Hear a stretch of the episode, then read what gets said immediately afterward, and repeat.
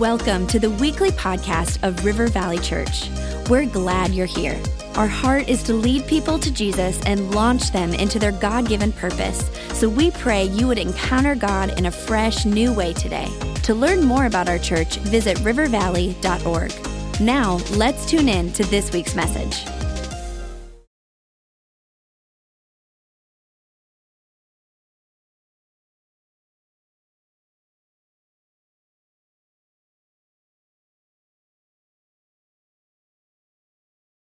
Thank you.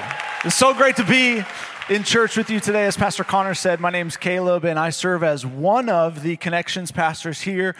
Do you love your other Connections pastor, Pastor Connor? Can we give it up for him? Appreciate him. Amazing. Before we dive into this new series, Philippians 4U, I want to take a moment and give honor to the leadership of this church. I don't know about you, but I love this church. I love this house. And me being here, having the opportunity to share, is a credit to our leadership, our lead pastor, Pastor Rob and Becca, and our campus pastor, Pastor Kirk and Kaylee, and them not just wanting to talk about raising up a next generation of leaders, but actually creating space and giving an opportunity for people like me to come and share. So if you love this church, can we appreciate our leadership right now in this moment? Can you give it up for them? It's amazing. So Philippians 4U, the next several weeks, we're going to dive into this letter, this book of Philippians. And so if you brought a Bible, you can turn there now. We're going to jump in just a second. But before we read, I want to set some context. And this letter was written by a guy named Paul. And Paul is credited with writing much of the New Testament. And this letter, it's unique because it is full of encouragement.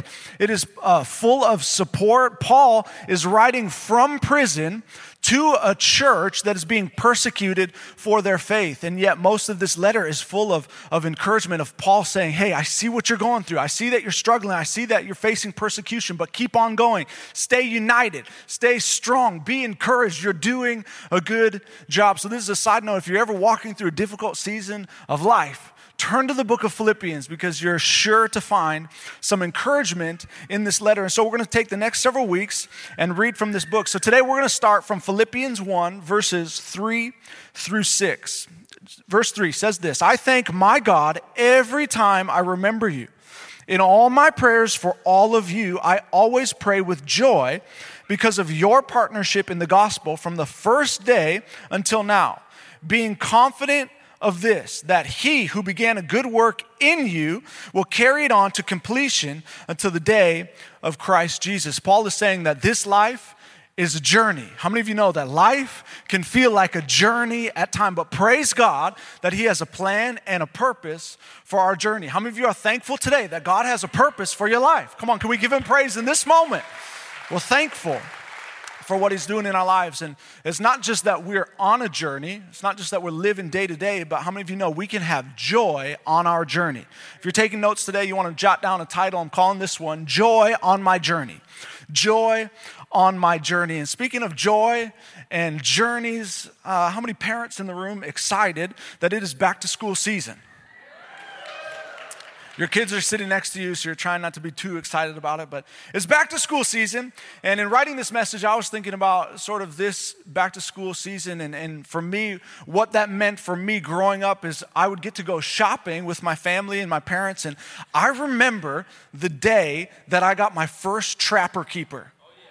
Anybody you remember Trapper Keepers? Do they call them that? They're still called Trapper Keepers.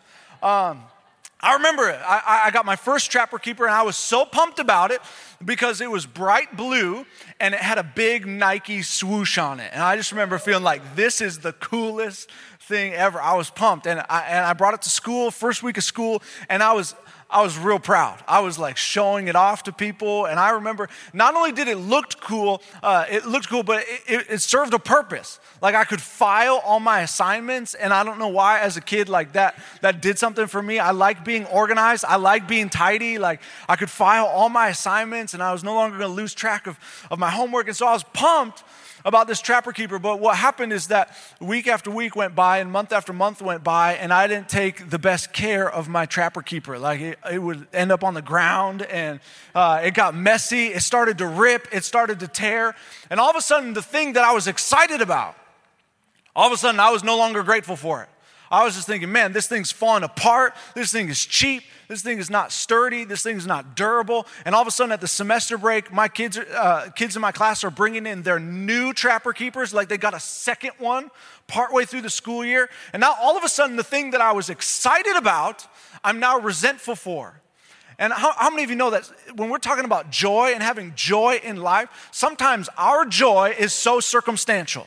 Like in this season when it's something new or your kids are going back to school, whatever it may be, it's easy to be grateful. It's easy to have joy because it's just it comes by default that something new is happening. And so now I have joy. And yet when we go through things in life that are maybe difficult or a struggle, all of a sudden it's more difficult for us to have joy. And what we can learn from Paul as he writes to this church in Philippians is that our gratitude and our joy, they're connected.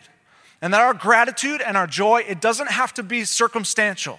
But in every season of life, in every part of the journey, if we're following Jesus, there's an opportunity for us to have joy regardless of circumstance, regardless of the situation. You and I can have joy on our journey. I lost my gratitude when I compared what I had that became old to the nice new things that other people have. And we do this all the time. We have misplaced frustration or disappointment when we compare to other people, or we feel justified in the hurts that we're feeling. And all of a sudden, we feel justified in our lack of whatever it may be, whatever we have, we feel justified in that. And yet, we look at this letter and Paul is writing from prison.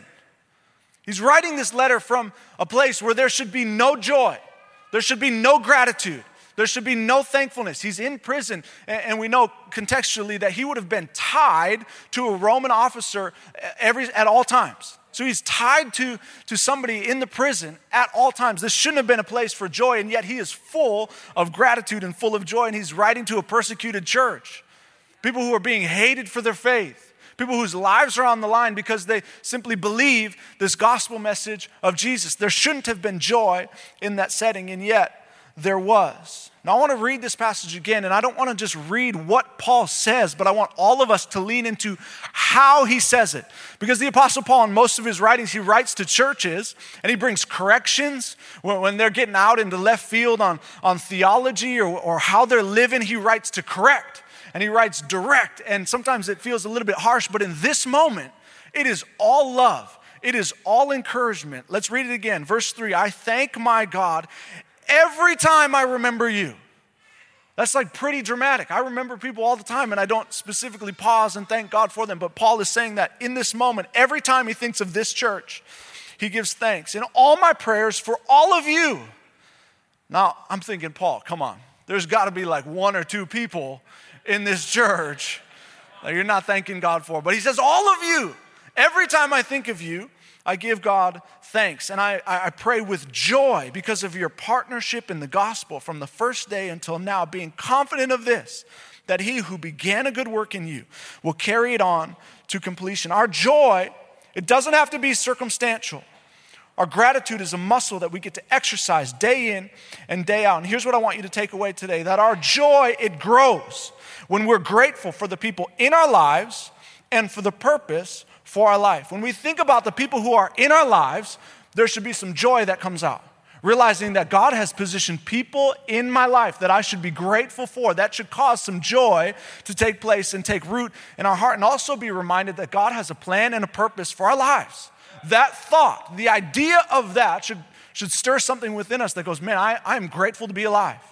I'm grateful that not only am I alive, but God has a plan and a purpose for me today, in this moment, in this service, that none of us are here by accident, but God has a plan and a purpose for us. Saying, I don't have all the answers, but I know that God does, and he has placed people in my life to help me on the journey, and he has a plan and a purpose for my life. So two thoughts that I want you to jot down. When we think about gratitude, being grateful, and that causing joy to build up in our lives. And I don't know where you find yourself. Maybe you're thinking, man, I am full of joy. I am full of life. Or maybe you're feeling like your joy tank is a little low today. There's two things that we can do together, collectively, to fill our joy tank. The first is this. Be grateful for the people in your life. Be grateful for the people in your life. In all my prayers for all of you, Paul says, I always pray with joy. When's the last time you remembered people? When's the last time you took a moment to just pause and reflect on the people in your life? Your family, your friends, your coworkers, the people in your life. And when's the last time you prayed for them? When's the last time you took a moment to pray for them first? Before you started praying for yourself, before you got caught up in the worries of your own life, of your own day, when's the last time you paused to give thanks and appreciation that you have relationships in your life? Do we pray for people? And not just the negative ones. You know what I'm talking about? Like, oh, I need to pray for them because Lord knows they need the prayers. Right, but when's the last time we genuinely pray blessing and praise and thanksgiving and favor and grace over people's lives? That's how you and I ought to live. And by doing so, there should be joy that stirs up in our spirit. And maybe you're here and you're thinking, yeah, but there's some people in my life that I am not grateful for. And as I was writing this, I was thinking back to my first job, the first job I ever had, the first boss I ever had. And, he's one of those people that I was thinking, man, how could I? It just was a bad experience. It was real tough on me. Like, and I was processing, is this negative experience something that right now I can be thankful for? And this boss, I worked at a grocery store as a cashier, and I helped bag groceries, and I was 14 years old working at this grocery store, and the manager of this store, he was into every detail. So every time there was a mess, he would come over and he would grab me, and I'd have to go clean it up. And I remember thinking, man, this guy, he's always on top of things, and he's always making me come and clean things up or take care of problems and situations. And I remember feeling resentful towards this guy.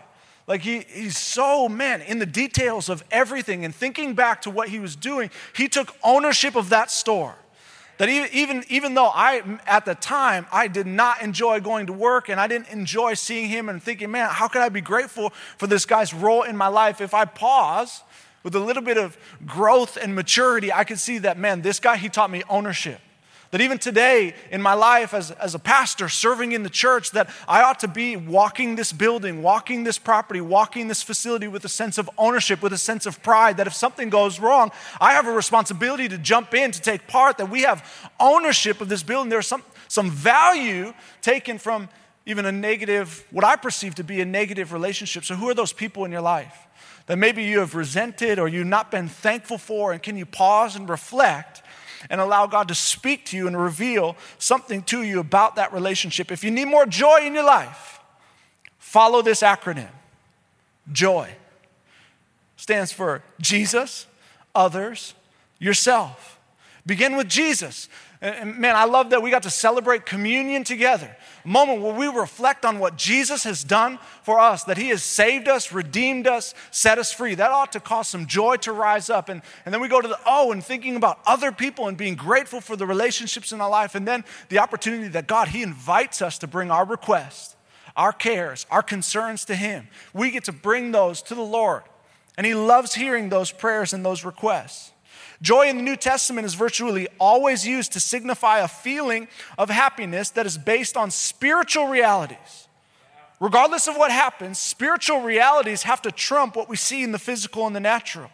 Joy is a depth of assurance and confidence that ignites a cheerful heart.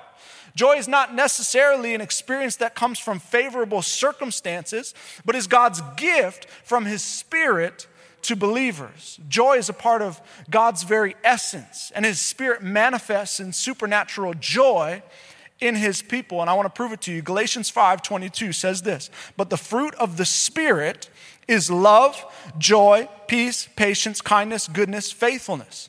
Acts 13:52 says this, "And the disciples were continually filled with joy and the Holy Spirit."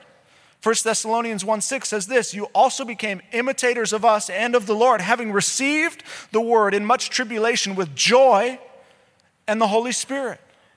That regardless of situation, that man, if we make the decision to follow Jesus, and maybe you're here and you're realizing, man, I'm low on joy and I've never made the decision to give my life to Jesus. I've never surrendered my life to Jesus. In just a moment, there's an opportunity for you to do that, to respond to him today. But if you've done that, then the Spirit of God now dwells inside of you. And the fruit of that Spirit that lives inside of you is joy. And so you and I, we can walk into these settings and be reminded of this, that man, maybe you're facing something difficult in your life. Maybe you're facing a mountain. Maybe you're facing a trial, a tribulation of whatever kind. You and I can be reminded that the fruit of the Spirit, the promise for me today, is that I can walk out with joy. That I don't have to walk in the same way that I walked in, that I can walk out with my joy tank full. So how are you doing with joy? How would others say that you're doing with joy? Have you asked God for more joy, more things to be grateful for? And who are the people that God has placed in your life specifically, and can you be thankful for them today? And maybe you're here, I want to be sensitive too. Maybe you're here and you're thinking, man, I don't have many people in my life. For whatever reason, you find yourself in a scenario where you feel like, man, maybe people have hurt you. Maybe people have distanced themselves from you. Maybe you've lost some loved ones along the way. Maybe you're feeling like, man, I don't have those relationships. I want to challenge you to take a step of faith, because right now you're surrounded by a crowd of people who would love to be community for you, who would love to be those relationships for you. And when we come into God's family, when we come to the church, there's always an opportunity for us to find new relationships, new community, and you never know when you're going to meet your new best friend. And so I'm going to give a shameless plug for life groups. We talked about them in announcements. We're going to continue to talk about them, because we believe that everyone in the church should have a life-giving community. So if you feel like, man, I don't have that, you never know what can happen when you say, yes, I'm going to go to a life group. And I realize it can be scary. And I was hearing a story this week from somebody who is in this church, in this community, and they were telling their story of when they first started coming to church. And she was talking about the anxiety that she felt and the worries that she had. And she started coming to the church, and she gave her life to Jesus, and it was awesome and it was powerful. And she heard them somebody talking about life groups, and she said, man, I should probably get involved in a life group. I should probably make that decision. And so she signed up and went to her first life group. And she sat in her car for over half an hour on the street going, this is crazy. I don't know anybody in there. I don't know if I should go in. I don't know if I can do this. And she's trying to talk herself out of it. I realize that there are people right now in the room that you might have that experience. You might sign up for a life group and go, oh man, I don't know if this, what am I doing? Why am I here? Do I belong here? I don't know anybody. I don't know if I fit in here. Can you just take that step? Because what happened next is she had the courage, she had the faith to just get out of the car and go in the building. And she went for the first time. And long story short, those people, those girls in that life group became some of her closest friends. That house where they had that life group meeting became a house for her to live in for a season of her life. She ended up meeting some of her new best friends, and she got to live in that house where they had the first life. You never know what God will do when you just have a moment of courage to say yes to some new relationships, to some new community. Come on, can we give God praise that he's always working? He's always got something new for us. So be grateful for the people in your life. And number two, be grateful for the purpose for your life. Can we be grateful for the purpose for our lives? I love this verse, Philippians 1:6. It should be a mantra for all of us. Being confident of this, that he who began a good work in you will carry it on to completion until the day of Christ Jesus. Did you know that God sets you on a journey? Did you know that God is the one who began this journey for you? So often in church, we talk about, man, this is my journey to finding God. You know, the longer we serve the Lord, the more we realize that it was God finding us. And Scripture tells us that regardless of what we do, if we're left to our own devices, our own nature, our own human nature, we are prone to drift from God. We are prone to go our own way. We're prone to choose our own path, choose our own journey. And yet it's God who draws us to himself. Yeah, when we look at life, it's God who's actually in pursuit of every human heart. When we look at the course of our life, we can realize that God has been the one who is chasing us, and we know that God sets us on a journey. Ephesians 2:8-9 says this, "For by grace you have been saved through faith, and this is not your own doing. It is the gift of God, not a result of works, so that no one may boast." I love this. In Jeremiah 31, we know that God loved us before we ever existed. In Ephesians 1:5-6, God chose us in Christ before the world was even formed. In John 6, God drew us to himself and gave us faith to believe in Jesus. God is the one who draws us to himself, and he sets us on a journey. And it's not just the salvation moment that's going to take place at the end of this service where people are going to respond to that, but it's also the journey of our life. Realizing that you and I, we were all made unique. That there's no one else like you on the planet. that you are one of a kind, that God has given you gifts and talents and abilities, that God is the one who set you on a journey. And so maybe you're here and you're realizing, man, I'm not sure what the purpose is for my life. I believe as we bring this message to a close, that as we pray, that the Spirit of God can speak to you. And maybe not in an audible way, if I'm just being honest, I've never heard an audible voice from God, but I've heard many times God speak to my heart. It sounds like a whisper. It sounds like a prompting. It sounds like something from within that, oh man, that wasn't my thought. I believe that God can do that in this moment, that he can bring clarity to your purpose and some of the gifts that God has given to you. Salvation always begins with God. He makes the first move. And he didn't make the move first. You and I, we could make no move at all. So God sets us on a journey, but God also keeps us on the journey. He sets us on the journey and he keeps us on the journey. We're told that he began a good work in us, which is the salvation process, but it's not just done there, that you and I, we are on the journey, and you and I, we are going to make mistakes. And you and I need to be reminded that the grace of God, it just doesn't just save us. The grace of God also sustains us. And this is a great reminder for us when we come into church. We need to be reminded sometimes, if we hang out for any length of time, sometimes you and I, we can buy into like, oh, I've got this thing figured out. No. You and I need to be reminded that we need the grace of God today just as much as the day that we responded to Jesus for the very first time. The grace of God, it saves us. But the grace of God, it also sustains us. The good news is that since God isn't finished with us yet, we have great hope for the future. And the bad news is that since God isn't finished with us yet, he won't let us stay as we are today.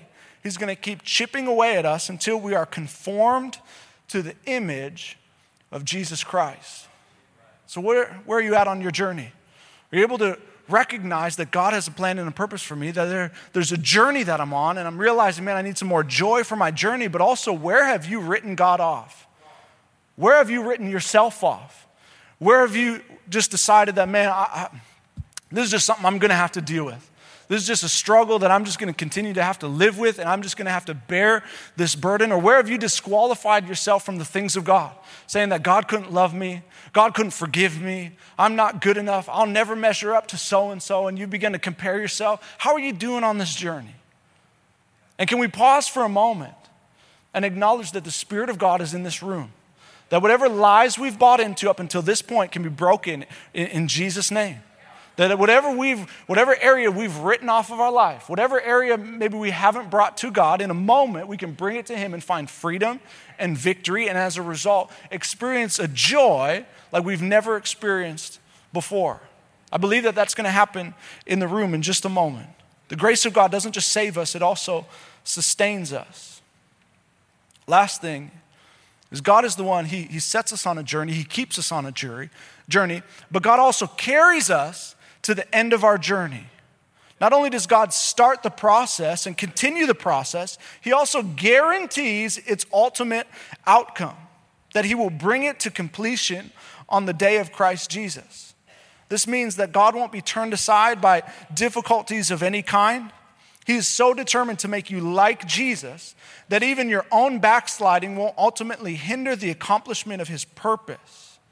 Someday we will stand before Jesus Christ as redeemed children of God, holy, blameless, complete in every way.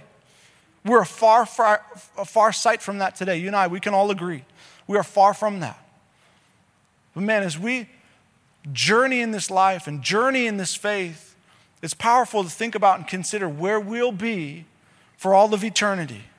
To realize that man, what I'm struggling through or what I'm journeying through or what I'm dealing with today, it'll one day be made right. It'll one day be made whole. It'll one day be restored. And you and I, we're going to spend all of eternity celebrating that, celebrating the work of God, celebrating the greatness of our God. And it's going to be an awesome thing.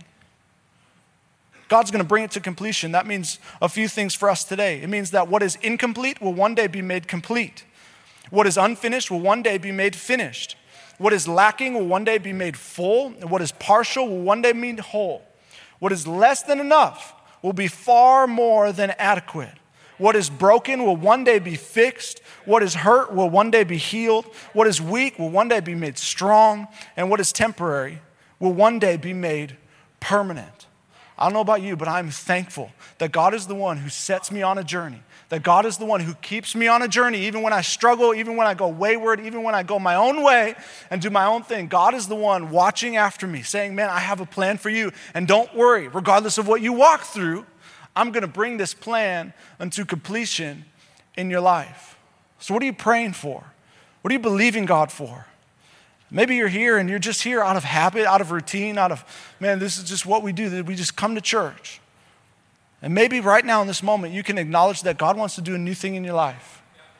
That maybe you realize, man, on this journey, I've been putting some limitations. I've been putting some restrictions on the plans and the purposes of God. I've been putting some limitations and some restrictions on the dreams that I once had as a kid.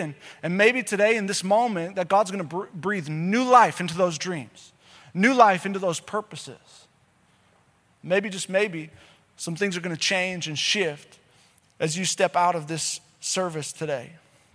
Man, I'm so thankful God has a purpose for my life. And in writing this message, I was thinking about some difficult moments in my life and processing, man, this is all good and this is all encouraging. And this message, man, we can have joy on the journey and we can be grateful. But there's some things that I've walked through that I don't know if I can be grateful for.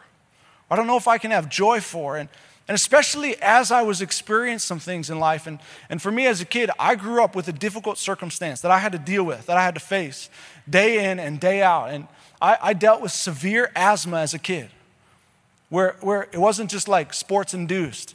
Like, you know, you run hard and all of a sudden you're short of breath. Like, I would wake up in the middle of the night not being able to breathe. And my parents would run into the room and they would pick me up and they would take me to the hospital and they would hook me up to machines and support me with medication and different machines that would allow me to breathe properly again. And this repeated like day in and day out, like not knowing when my next asthma attack was going to hit. And I grew up in church. I grew up in environments like this. I grew up listening to preachers say similar things that I'm saying today about, man, God's going to do a new thing, that what is broken can be restored, that what is hurt can be healed. And I remember thinking, well, I have this severe asthma that is just plaguing my life. Like, I don't get to be like other kids. I don't get to just run around whenever I want. Like, I don't know when my next attack is going to come. And I remember feeling like, man, okay, it's great, preacher man, you're talking about God's going to do a new thing, but like, when's God going to do it for me? I remember wrestling with that. Where's the purpose in this? There's no joy in this journey. This is just a struggle. And I loved playing sports, and so it only further complicated, like, man, every time I played a sport, every day when we had gym class, like, I had to take medication before any event and after any event. Like, if I'm going to be speed walking, I got to take my medicine. This is because it was that severe. And so I remember just like kind of giving up. Like, I'm not praying for this anymore because he hasn't done it yet. I don't know if he's ever going to do it. So I remember kind of just giving up and, okay, God, I'm just going to take my medication and you've provided doctors and you provided the medication. So this is the form of the healing that I'm just going to receive and I'm no longer going to pray for it. And I remember in college, I was playing soccer in college. And I remember one day showing up to soccer practice, realizing that my medicine was out. And like any, 18, 19-year-old college boy, I was like, I'm just going to roll the dice. Like, I'm just going to practice without the medicine, and if I start having an attack, the coach, he'll just take me to the hospital, and we'll get it sorted out on the back end. Right? Like, perfect logic. And I remember getting to the end of that practice and being like, wow, I feel good. Like, that shouldn't have happened. How did that? And I remember going to practice the next day and being like, well, I didn't take it yesterday, and I'm still here, so, like, I'm just not going to take it today. And like a few days went by and actually a couple weeks went by and I was like, I think God healed me. Like, I haven't been taking my medicine and I haven't had to go to the ER once. Like, that is a miracle in my life. Maybe God healed me.